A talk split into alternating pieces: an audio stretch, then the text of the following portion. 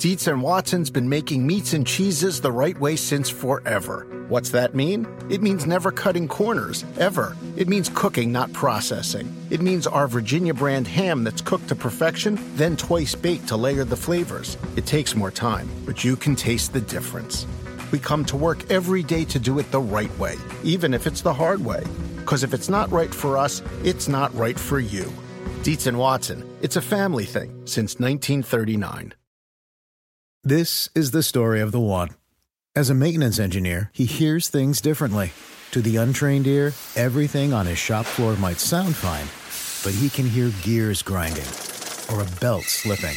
So he steps in to fix the problem at hand before it gets out of hand. And he knows Grainger's got the right product he needs to get the job done, which is music to his ears. Call, clickgrainger.com, or just stop by. Granger, for the ones who get it done. This episode is brought to you by Progressive. Most of you aren't just listening right now, you're multitasking. But what if you could also be saving money by switching to Progressive? Drivers who save by switching save nearly $750 on average, and auto customers qualify for an average of seven discounts. So multitask right now. Get your quote now at progressive.com. Progressive Casualty Insurance Company and affiliates national average 12 month savings of $744 by new customers surveyed who saved with Progressive between June 2022 and May 2023. Potential savings will vary, discounts not available in all states and situations. Does part of you wish that maybe you'd be able to enter the NFL with a lower profile? No. No, I'm, I, I wanted to be the number one pick for a long time. You know, if you go in with the mindset that the pressure is going to be too much for you, I think you're in the, long, the wrong line of work. That was Joe Burrow not long before the draft. He ended up being the number one overall pick, and there are high expectations for what the 2019 Heisman winner, 15 and 0, an incredible, incredible boost in his performance last season as LSU ran roughshod over the rest of college football, Chris. And we play that because anytime you see that that giant image of Roger Goodell's evil twin brother, that means it's another number higher on the list as we work our way to number one on the Chris Sims Top 40 Quarterback Countdown. Number 26, Joe Burrow. Number 26, Joe Burrow. Mike, you heard it. I mean, again, I know he hasn't played it down in the NFL. Okay. I'm still real confident that he's going to be successful in year one and he's ready to go. You know, as I told you during the draft process, Mike, and I know this stuff, you know, hit home with you. You know, it was one of the cleanest films I ever saw out of a quarterback coming out in the draft since I've been involved in evaluating players and draft talk and all of that. There's really not a weakness to his game. I mean, he looks like to me his ceiling could be Peyton Manning. He's that type of guy as far as being able to process information his accuracy, his ability to look at one side of the field and flip to the other and, you know, read and react in a proper manner. And then, you know, the ability to run, as you're seeing in these clips, and get outside the pocket and run or throw on the run or whatever it may be, are off the charts good. And for the team that won the national championship last year, his pass protection stunk.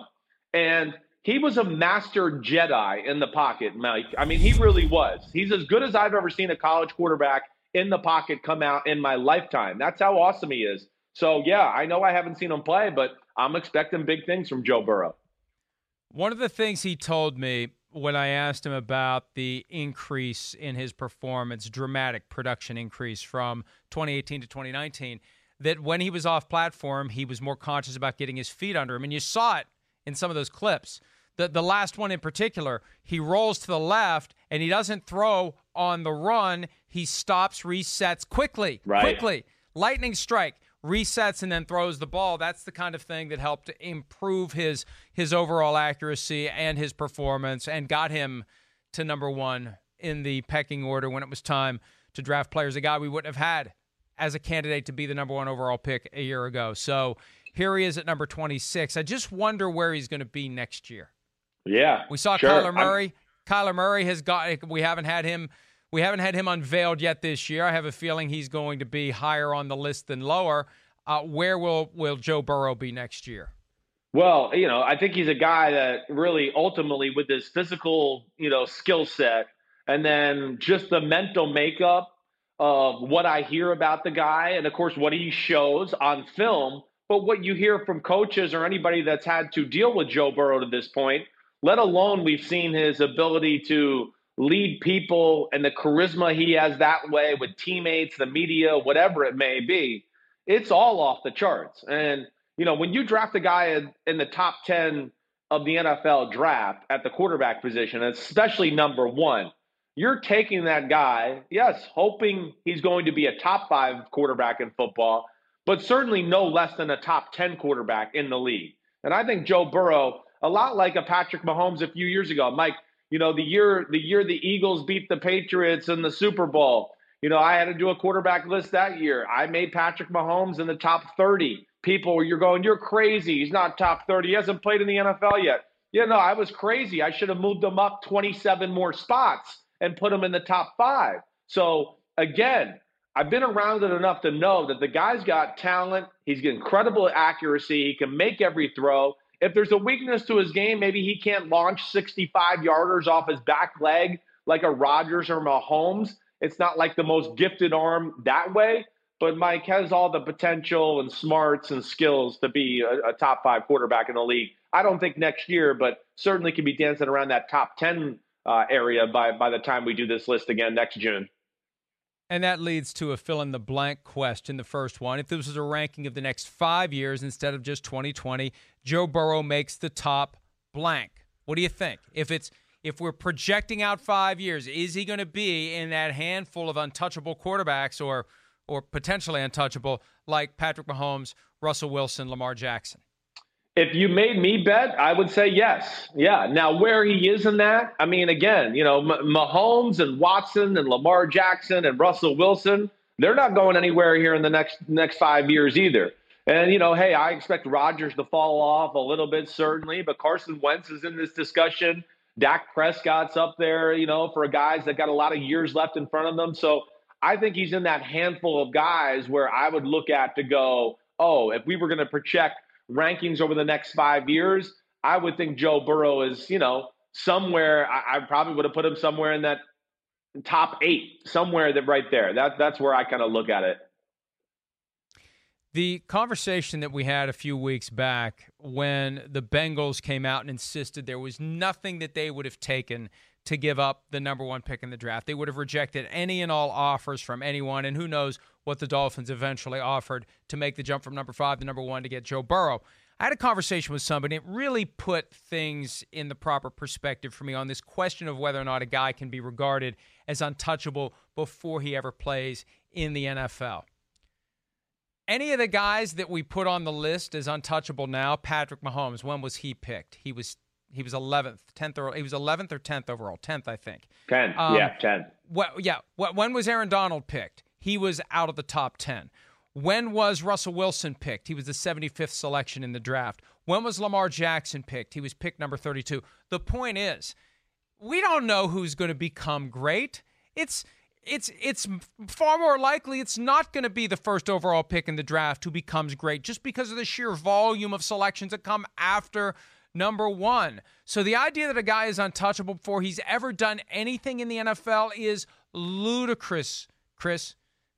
Ludicrous, Chris. It, it's it's it, it's and, and it's not to say he's not going to be great and he's not going to become untouchable, but uh, we wouldn't have thought Lamar Jackson would be the one untouchable quarterback out of the group of 2018 quarterbacks taken in round one. He was the last guy in the round. So that to, just to bring that back around for yeah, now, sure. for now, uh, yeah, there is a number of draft picks that should have caused the Bengals to say yes, we'll do it, and we'll take our chances with other players who may become great players. You could get two or three great players in exchange for one guy who has no guarantee he's ever going to be great. So, um, and and I hope he becomes a top five quarterback. I'm just saying that for now, nobody knows. And when we look back at the history of the guys who were taken first overall, there are plenty more busts than there are Hall of Famers. Oh, definitely. I mean, no doubt about that. But the reason we were having that discussion is because this guy was going to the draft with more arrows and stock and everything pointing in the right direction than just about anybody we could ever remember. So it was the potential of Joe Burrow that made that trade, you know, so expensive if you wanted to do business with the Cincinnati Bengals because I think anybody who evaluated Joe Burrow this year, you know, especially in NFL circles, looked at it and went, "Whoa, like this guy got a chance to be an all-time great or whatever it may be. He's got all those type of tools, let alone he's the guy you want off the field too." So, I think that's what it was really more about, but you're right as far as on the field, now it's going to be time for him to prove it. So we'll see where it goes. If Joe Burrow wins the Bengals their first Super Bowl, it will be because what? That's the next fill in the blank topic. Because they put support around him, you know, just like we see with a lot of great quarterbacks. What happens with a lot of great quarterbacks? Oh, Patrick Mahomes came into the league. He came into the league and was the quarterback of a team that was the number two seed in the AFC playoffs just the year before. And of course, there was tons of talent around him. You know, the Texans drafted Deshaun Watson high. What did they do? They made sure they got talent around him. Part of part of first off drafting a quarterback number 1 is if you want the fan base, people, everybody to make make it you know, make sure they buy into the look of okay, this guy's our number 1 pick, then you got to make that happen with the right players around him. And I thought that's where the right approach is by Cincinnati so far. Hey, we know they got AJ Green coming back and Tyler Boyd's there but getting Tee Higgins at the start of the second round. You know, can John Ross help out a little bit this year? But at least they're taking those strides, you know, you know, opposite of what I would say where the Bears messed up with Mitchell Trubisky. They didn't give him that support system early on and got the fan base to go, ooh, I don't know about this guy. So that's part of this uh, making this first pick work out as well. And I think that's the big thing. It would be because of the support system around him. Yeah, not just the players, but you got to have a coach who is committed to right. the player, who has a system that will work for the player. When you have a great player, you design a system that is suited to the player's strengths and that minimizes his weaknesses. You don't try to jam the square peg into the round hole, which I think is part of the problem in Chicago right now with Trubisky. He may not right. fit that offense, and Matt Nagy not willing to change the offense to suit Trubisky, he'd rather go out and get somebody who fits the offense like a Nick Foles, and we'll see how that plays out. That doesn't seem to be the issue in Cincinnati. And I agree with you. It's not going to be Burrow himself who wins the Super Bowl. It's going to be because the Bengals have built, wait for it, a Super Bowl caliber team. One guy does not make a Super Bowl caliber team, even if, Chris, he's a winner. Yeah, right, right. Even if he's a winner. Well, you know, too, you know, yeah, again, Let's think about Peyton Manning, as great as Peyton Manning is, right? I mean, he's no doubt, I think, in just about any person that's ever watched football, is top five greatest quarterbacks to ever list, live. What did they do? Oh, whoa, we had Marvin Harrison. Whoa, we had Edgerrin James. Whoa, we had Dallas Clark. Whoa, you know, he had um, uh, Reggie Wayne. So you just sit there from that standpoint and go, okay, what did they do? They supported what they thought was their best player with other really good players and said, okay, you, we picked you number one. We've given you some, por- some support now. We think it's realistic for you to go out there and win us Super Bowls. And I think that's what Cincinnati will try to do with Joe Burrow. And ultimately, they don't win the Super Bowl in 2006 unless Bob Sanders is able to come back and play in the playoff game against the Chiefs. Otherwise, Larry Johnson would have had 250 yards rushing, and Peyton Manning never would have made it onto the field, right? I mean, what, a, a, lot of people thought they weren't going to get out of the wild card round that sure. year because they didn't have a defense that was going to be able to slow down a potent running game. And then Bob Sanders comes back and and he helps deliver in that regard, allowing Peyton Manning and company to do their thing. If Joe Burrow busts, it will be because what, Chris? Oh, yeah, this is a good one. I just saw this here on our sheet. And I would say if Joe Burrow busts, it would be because he's not what we thought off the field. Okay. And because I don't really have any doubts about, hey, it's a good arm. He's extremely accurate. He's got great feel. He's an unbelievable athlete. He can throw with people around him in the chaos of the pocket and all of that. If it if he becomes a bust, it's because he's not the the Peyton Manning off the field, which I mean by being that you know psycho student who's leading the organization and the players and the coaches, and we want more. And what do I do if the defense plays this? And what's our answer on offense and all of that? So I think that's what it would be. If Burrow busts, it will be because he's not that brain or that professional off the field that maybe we thought or we think he is right now? See, I'm going to focus on the field because I think if he busts, it's going to be simply because the ceiling that resides over every great college football player's head. We don't know where that ceiling is. It's either at the Hall of Fame or it's somewhere lower. If he doesn't physically have the ability to get it done at this level where everyone is larger and stronger and faster, where the windows are far narrower on threading the needle. Can you thread that needle? Can you get rid of the football before you get crushed by a guy who is 10 times better than not maybe not 10 times because he played in the SEC, but you get my point. Yeah, the, we got the you. Speed, the speed increases. The the the physical violence increases. It hurts more. And and you know, we showed the Daniel Jones fumbling issues a few weeks ago and how like sometimes you just don't understand how your body fits in relation to the others because they're moving fast and you misjudge. I think that's going to be right. part of it too. It's one thing to get flushed out of the pocket when you have the ability to outrun the guys at the college level. Can you outrun those guys? Can you outmaneuver those guys at the next level? Can you thread that needle? One of the big concerns about Deshaun Watson three years ago, because he had like 30 interceptions in his final two years at Clemson, that he was going to have a lot of interceptions. Well, what happened was he got more accurate as the window got smaller. The window is going to get smaller. Will Joe Burrow become more accurate or will he have some issues there? Now, look, his numbers last year were were mind-boggling.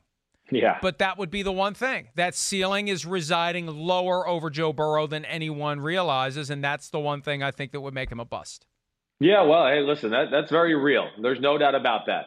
And, you know, like we said, yeah, it's not an arm that's going to make you go, "Oh my gosh, did you see that laser he threw?" No, he's he's got a strong arm. It's not going to be a top 5 arm in the NFL at any point.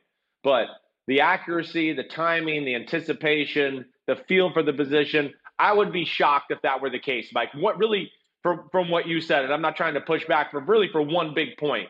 The fact that he was in the SEC and he got to play against and with so many NFL football players. I, I, mean, I would just would be shocked if he physically couldn't do it. We'll see. It certainly has happened before. We know that, but uh, man, he just it was so fun to watch him on film last year. I think it's more likely. I mean, if the two options are he's not a, a, a brainiac away from the field and he's not committed like a Peyton Manning and he's not going to live it and work it or he's going to encounter physical limitations. I think it's more likely he's going to encounter the physical limitations because I think the stuff he can control, he will control. And he will be everything that they need away from the field. The question is physically, can he do it? If, if there's going to be an area where it doesn't work, that that's the sure. area. And maybe maybe it's neither, and maybe he's going to end up being a superstar. We'll find out. All right, last one. Joe Burrow will finish where in the offensive rookie of the year voting? You must, you must pick a spot right now even though we yeah. played a, uh, even though he's never held an NFL football at an NFL facility, we must do this. Well, you know, I of course look at the there, there's going to be some competition between the receivers. You know, some of the running backs, Clyde Edwards-Helaire, there in Kansas City. I would have a hard time thinking he's not going to put up huge numbers. You know, because of everybody being worried about Tyreek Hill and Kelce and Patrick Mahomes and company. But I'm Joe Burrow's still the leader in the clubhouse for me. If you made me pick who's going to be the rookie of the year, I'm taking Joe Burrow. You know, one, hey, they got a coaching staff that knows how to utilize his type of skill set. And I do think they've surrounded him with enough talent. And the offensive line, hey, last year's first round pick, hopefully he can come help. They got a running game. So I look at all those type of things to go, I think Joe Burrow, on paper at this point, at least has enough talent around him to where I think he's going to be able to put up some numbers and, and win this award. Put that graphic back up. Because I'll tell take? you what, I, I think the steal on there is J.K. Dobbins at plus 1600. Uh, that's a good Here's one. Why.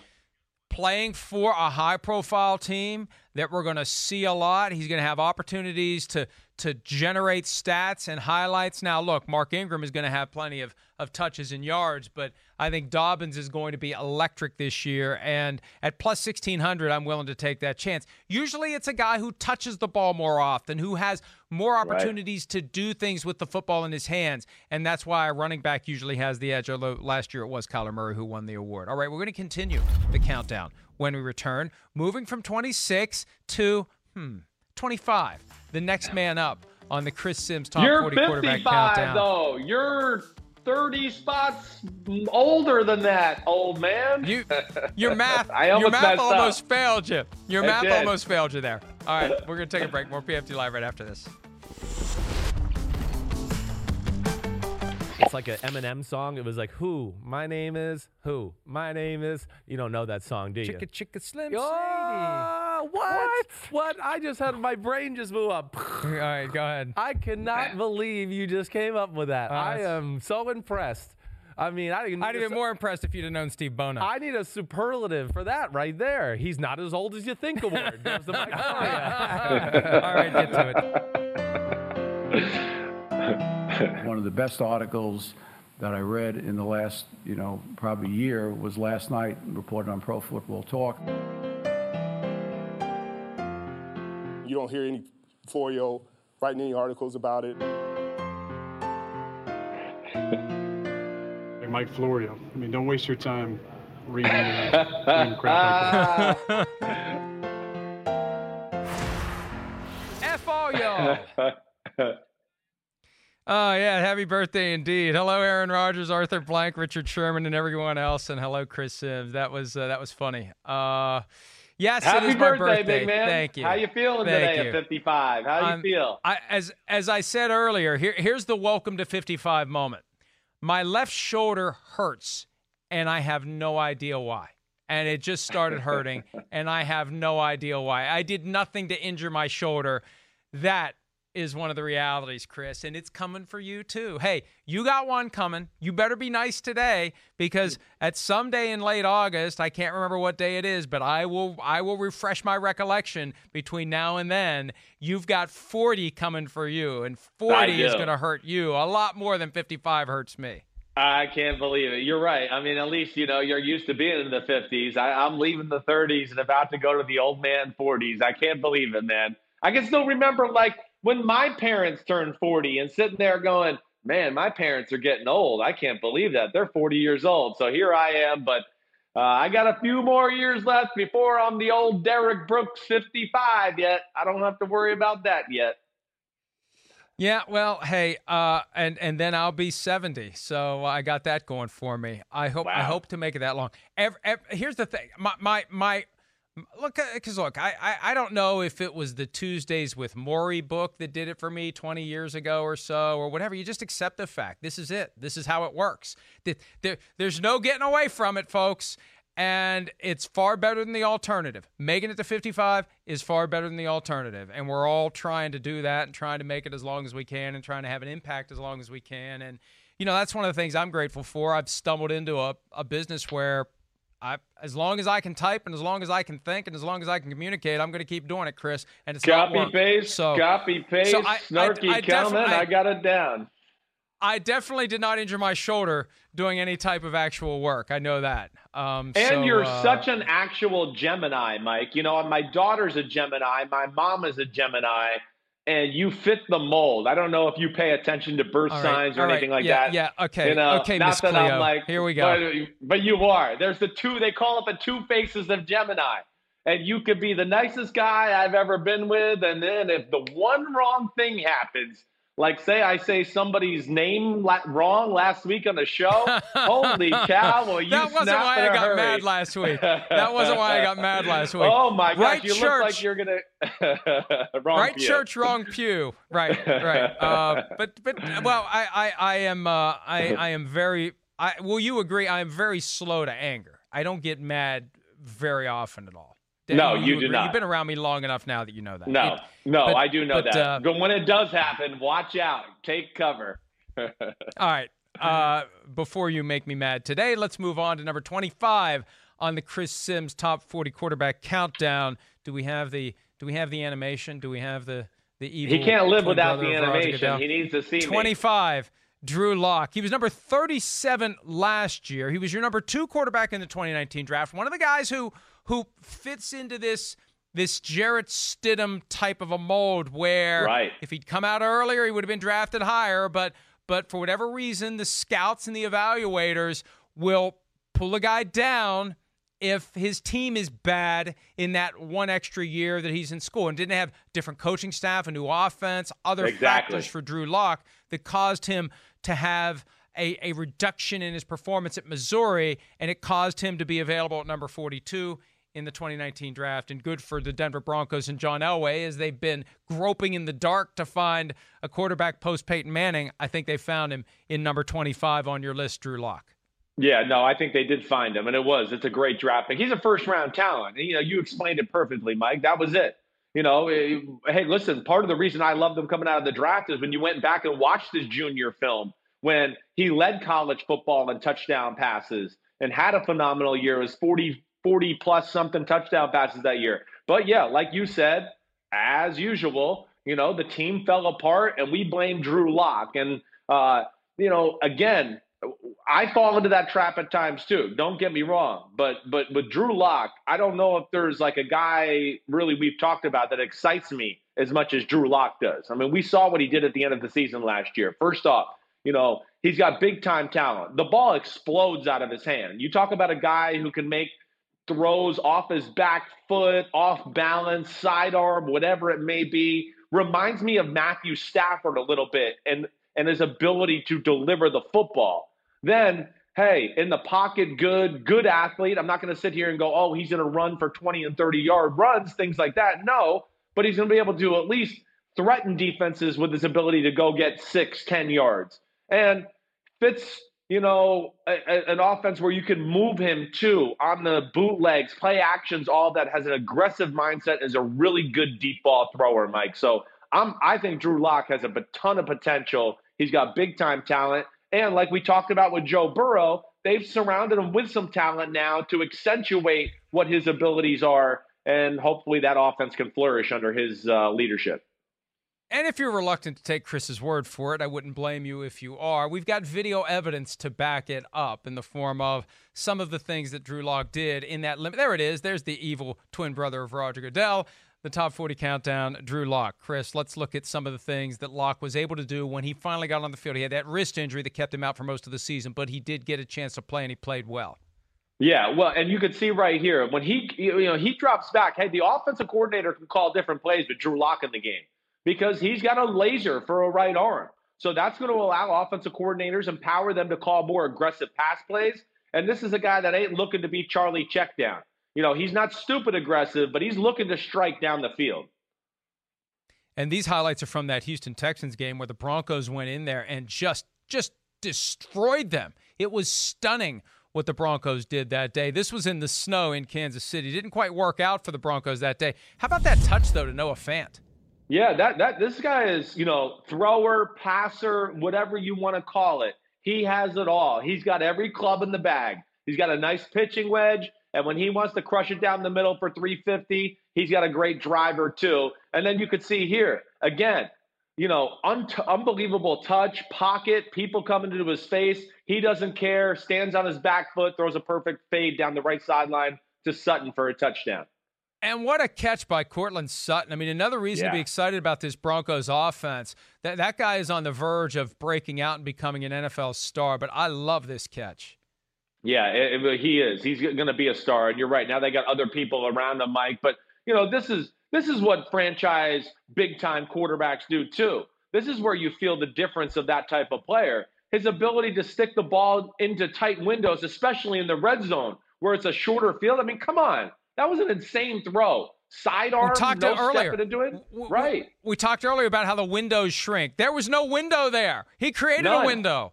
Exactly right. He put it in a spot where, hey, guy, you got to extend your arms and hopefully it'll stick to your hands.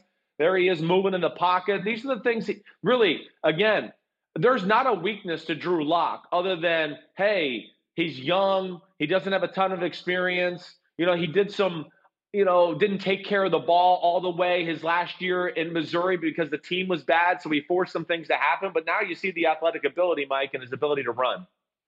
Well, the one thing we always hear about with young quarterbacks, too, when there's enough game film for defensive coordinators to really probe at what it is that rattles him, what gets him off the mark, what does he try to do first, what does he do well, what can we take away, the Bill Belichick approach. You need some game film at the NFL level to fully understand where those potential weaknesses are. And I think that's going to be part of the challenge. What happened last year the problem is this year you've got a new offensive coordinator in Pat Shurmur, so it's going to be kind of a fresh start in some respects. And and now uh, you know, we see how long it takes for defenses to maybe catch up or maybe they never do. Maybe Drew Lock finds a way to constantly stay one step ahead of them, which the great quarterbacks tend to do, Chris. Yeah, no, no doubt. And you know, listen, I'm I'm a big fan of Pat Shurmur, the offensive coordinator. You know, I do. I think that's going to be an offense. You saw it in Minnesota, Mike when Case Keenum and them went to the NFC Championship game. You know, and the offense really last year with Daniel Jones at the helm, a guy that's athletic, pushed the ball down the field like Drew Drew Lock. Hey, we saw some big numbers, some big plays. Well, not necessarily the most talented wide receiving corps there in New York either. This is this is an offense that's got talent, got awesome running backs, got Mike Munchak as an offensive line coach. So when I look at all those, uh, you know, aspects of the Denver Broncos offense, and then you say, "Whoa, Drew Lock's to be the guy that's going to lead the charge," you know, this is a, this is an offense that has a, a chance to be very exciting. Shurmur's going to run the ball. He's great at play action pass design. I think that fits in the wheelhouse of Drew Lock. And Drew Lock also a guy that, hey, you want to get in the shotgun and throw it 40 times a game? He did that in college. He's comfortable getting the ball out of his hands and making plays that way too are we reading too much into what basically was five games? Or is that enough to, to say, hey, he passes the eyeball test. He's a guy who can get it done at this level? Yeah, I, I think that that's enough for me. You know, again, I think the things I look at, Mike, again, was one, like you said, just the quality of the, the the, the presence. First off, he looks good on the field. The ball pops out of his hands where you went, oh man, that looks a little different than anybody that's been playing quarterback in Denver so far this year. Uh, and then what I also saw too was the offense, Mike, in Denver. This is what gives me confidence in Drew Lock because I think Denver had confidence. The offense opened up when he became the quarterback in a lot of ways. And I think that's because of his ability. And then one, they said, whoa, this rookie, he's pretty smart. We can put more on his plate as far as mentally, schematically putting in the offense and stuff like that. So to me, between what I saw in the field, the decisions, he took care of the football for the most part made some game changing type plays. And then the fact that the offense didn't go into a shell like, oh gosh, we have to protect our rookie quarterback. He's not very good. So let's find, you know, 25 million ways to throw the ball short to fool everybody to look like, hey, look, his stats are pretty good. No. In fact, it went the other way. The offense opened up more, it was more aggressive. And I think that speaks volumes to me, too, about what the guy is as a player. 54 years ago today, I turned one. Also, the NFL and the AFL announced their merger, which for some reason took four years to actually happen. We're going to have a draft coming up of the best decisions the NFL has ever made, not including that one, when PFT Live continues right after this. Around any corner, within every battle, and with the dawn of each new day, the threat of the unexpected, the unpredictable, and the unrelenting lies in wait. But Marines will always be there. They are the constant in the chaos. No matter the battlefield, Marines adapt to win, defeating every shifting threat, protecting our nation's future. The few, the proud, the Marines. The longest field goal ever attempted is 76 yards. The longest field goal ever missed? also 76 yards. Why bring this up? Because knowing your limits matters, both when you're kicking a field goal and when you gamble. Betting more than you're comfortable with is like trying a 70 yard field goal, it probably won't go well. So set a limit when you gamble and stick to it. Want more helpful tips like this? Go to keepitfunohio.com for games, quizzes, and lots of ways to keep your gambling from getting out of hand.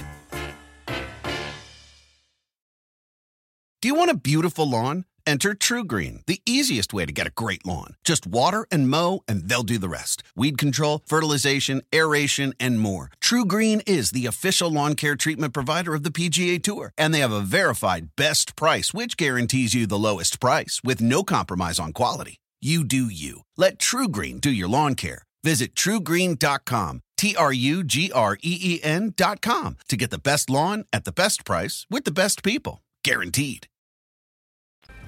Watching the Green Bay Packers win the first championship game with the Kansas City Chiefs and and then uh, Oakland Raiders lost to Green Bay again. Uh, the uh, Super Bowls uh, we had to win, man, and uh, and we did. We just uh, outplayed it. Joe Namath from Lunch Talk Live on Friday, Super Bowl three, one of the great upsets of all time. The decision had already been made to merge the two leagues, but the AFL was not regarded as a serious competitor to the NFL until that moment. And it was Super Bowl three, won by the Jets, Super Bowl four, won by the Chiefs over the heavily favored Vikings, and then the merger happened after that. It was announced, though, this is weird. It took four years for the merger to actually become effective. It was announced June 8, 1966 the best decision, arguably, the NFL has ever made. So we're doing a draft today of the best decisions the NFL has ever made. Without that one, this is the literal AFL memorial draft. We usually use that term when, you know, it really doesn't apply because the memorial isn't really in memoriam of anyone, but this is in memoriam of the AFL. Uh, so, Chris, you've got a trivia question for me. Lay it on me. Here we go. You ready? There is a notable former former player who shares your birthday. The Dolphins drafted him, but he went on to make five straight Pro Bowls with a different team. Hint, you still say his name often today. A lot. I, I mean, yeah, you probably said it about 30, 40 times last week. Over the last month, it's probably been up 50 times. Uh, the Dolphins drafted him. He went on to make five straight Pro Bowls with a different team. He's probably got some name that is like it, just actually is common in. I, I, don't know. I'm stumped on this one. I'm I'm drawing a complete blank. Troy the, the thing about. Oh, oh, interesting. Okay, yeah, tough That's one. Good. It was That's a good. tough one. I know. I think he turns. I think he turns 50 today, not 49. It is Four- his birthday. Uh, Is he 50? 49 or 50? I thought he was five years younger than me. I need to check that. I because I've I've uh, he and he and I have. He's 49. Okay, so he's six years younger than me. I think he changed his. I think he changed his, his birth date because I thought he was five years behind me. Maybe he's trying to stave off 50. Hey Troy, it's coming for you, buddy. If that's what you're up to, it's coming for you, or maybe it's already here. All right, uh, you get the first pick, Chris. Best decisions the NFL has ever made. Well, I mean, I almost feel like this is not fair. To even like, I almost think we should almost exclude this. But I mean, of course, I got to pick the Super Bowl. The Super Bowl is the best decision the NFL ever made. There's no doubt about that. The spectacle that that's become around the world. I mean, it's it's a show that's second to none. I mean, the TV ratings tell you that it's the number one rated or top rated TV show every year. If you look at the top hundred rated TV shows in the history of TV you know, every Super Bowl's in the top 100. You know, so between that, the spectacle of the halftime show, the pregame show, everything about it, it's become unlike any sporting event I've ever seen, been around. I don't think there's anything that can compete with it right now. It truly captivates all of America on that first Sunday in February. And we have parties and do whatever else and, and block out six to seven hours of our life to watch a football game. So the Super Bowl to me is, of course, the greatest thing the NFL ever did. By the way, according to Wikipedia, which as we know is the best thing ever because anyone in the world can write anything they want on any subject, so you know you're getting the best possible information. According to Wikipedia, Troy Vincent is 50. So we're gonna we're gonna need an investigation into whether he is love it. 49 or 50. I am not. I I I mean, I'll just text him and ask him, "Hey, happy birthday! Well, are you damn, 49 Troy, or are I you just 50?" want to say, damn, I'll do Troy, that. you're old today too. You're old like Mike Florio too. Welcome to 50ville then. I, I, I am going to go with this. Uh, I am going to go with the decision from 10 years ago by the National Football League to get rid of sudden death overtime. I, I hated it. I, I still don't like what's in its place. I think that the team that, that kicks off to start overtime should always have a chance to match whatever the score is touchdown or field goal. But getting rid of that ability, especially in this day and age where the 50 yard field goal is not the heroic achievement that it used to be. And every team's got a guy who can hit from 55 almost reliably. Um, getting rid of that, that ability to receive the kickoff, get a couple of first downs. I mean, we saw it play out in the 2009 NFC Championship game between the Saints and the Vikings in overtime. How easy it is to just dink and dunk your way into position to get that field goal, walk off, and you gain a berth in the Super Bowl. So I still think they need to go the rest of the way. I don't like the fact that, and we've seen it happen. We saw it in a Super Bowl. We saw it in an AFC Championship game in recent years. Super Bowl 51 and the 2018 AFC AFC Championship game win the toss, go down the field, score the touchdown, and the other team's offense is just standing there, never getting an opportunity. So I'm praising the NFL for making the decision to get rid of sudden death overtime, but I'm still revisiting and encouraging the NFL to take it the rest of the way, Chris. Yep, I know you love that rule. I know you want that. I get it. I get. It. I don't know if I'm all in it with you there. Okay, I do like the adjustment of what they did as far as getting rid of the sudden death overtime and all of that. I understand that, uh, and it certainly has added to to more exciting football. I I'm not so sure. I feel the same way that you do about oh one team gets a touchdown, the other team deserves. I mean, hey, the, the other team's got you know good players on defense too, being paid a lot of money. Um, all right, here we go. I think I'm going to have to go with free agency is the best decision in NFL history. You know, when I look at that, I think that's where the league just went to another level or exploded to another level there when when Reggie White began his free agency tour. Like that was the first guy, the first notable big time name. We were like, what? Reggie White's going around and gonna visit teams? I mean, to me, that that increased the sport's popularity. One, it gives every team more of a fighting chance every year to rebuild their football team and be competitive and be relevant that season, which gives fan bases hope and of course drives up money and everything else that way. And hey, there's just the excitement of changing players and what it can bring to your team. Oh, wow, you know, I'm I'm a Browns fan. We traded for Odell Beckham Jr. Whoa, I'm excited for this year, or whatever it may be.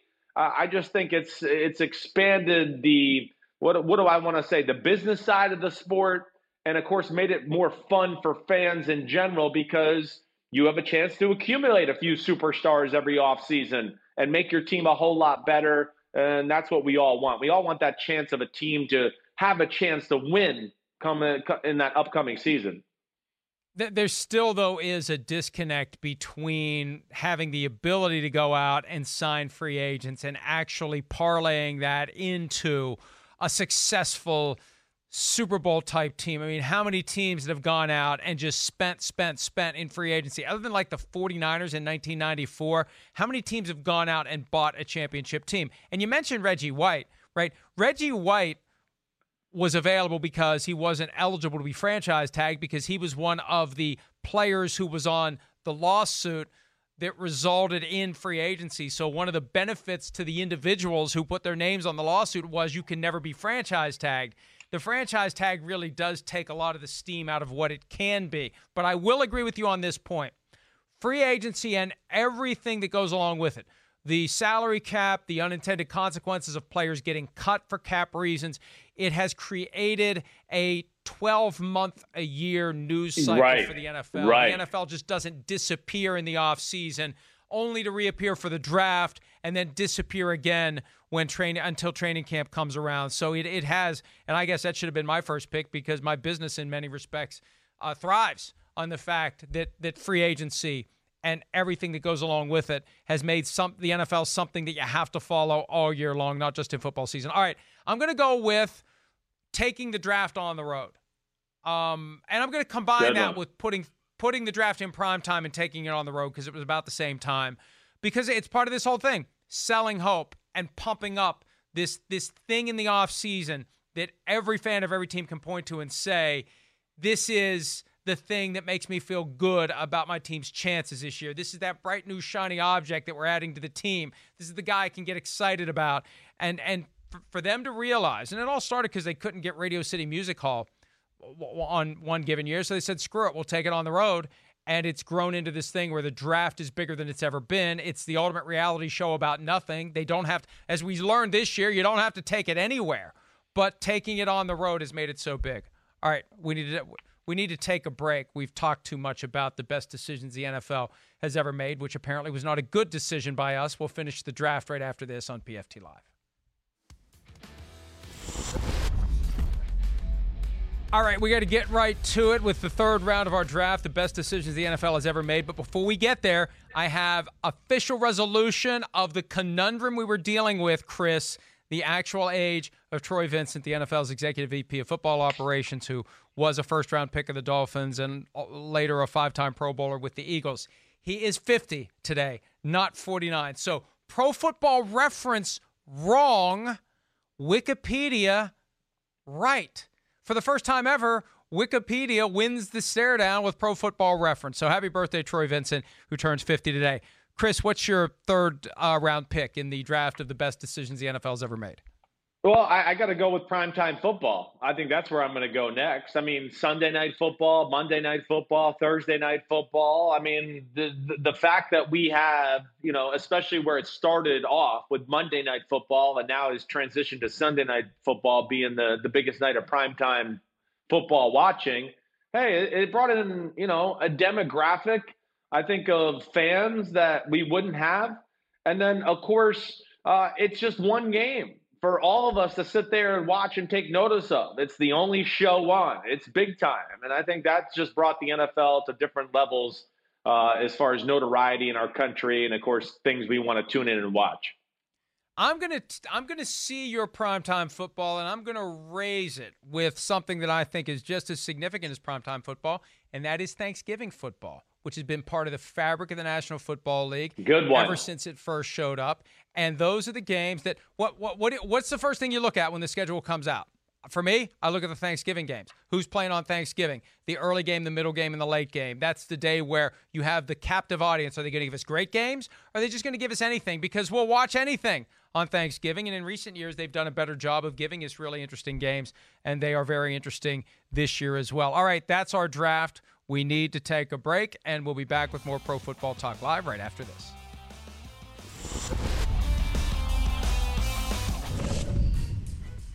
Check out Football Morning in America at profootballtalk.com. Peter King's weekly column is up, and it takes a close look at some monumental days for the world and for the National Football League from last week. We mentioned last week our good friend Alan in the UK who had lung surgery. His wife advises us that he is recovering nicely and will be home this week. So that is great news, courtesy of Alan. Way to go, Alan. Susan, Chris.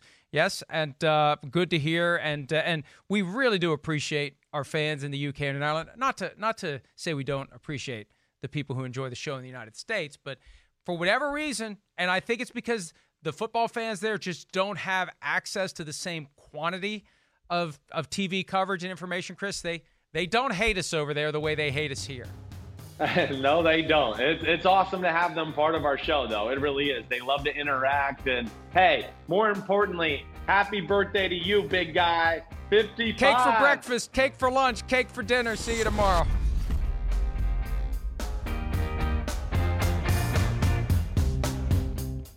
The longest field goal ever attempted is 76 yards. The longest field goal ever missed? Also 76 yards. Why bring this up? Because knowing your limits matters, both when you're kicking a field goal and when you gamble. Betting more than you're comfortable with is like trying a 70 yard field goal, it probably won't go well. So set a limit when you gamble and stick to it. Want more helpful tips like this? Go to keepitfunohio.com for games, quizzes, and lots of ways to keep your gambling from getting out of hand. Life is a highway, and on it there will be many chicken sandwiches. But there's only one McCrispy. So go ahead and hit the turn signal if you know about this juicy gem of a detour.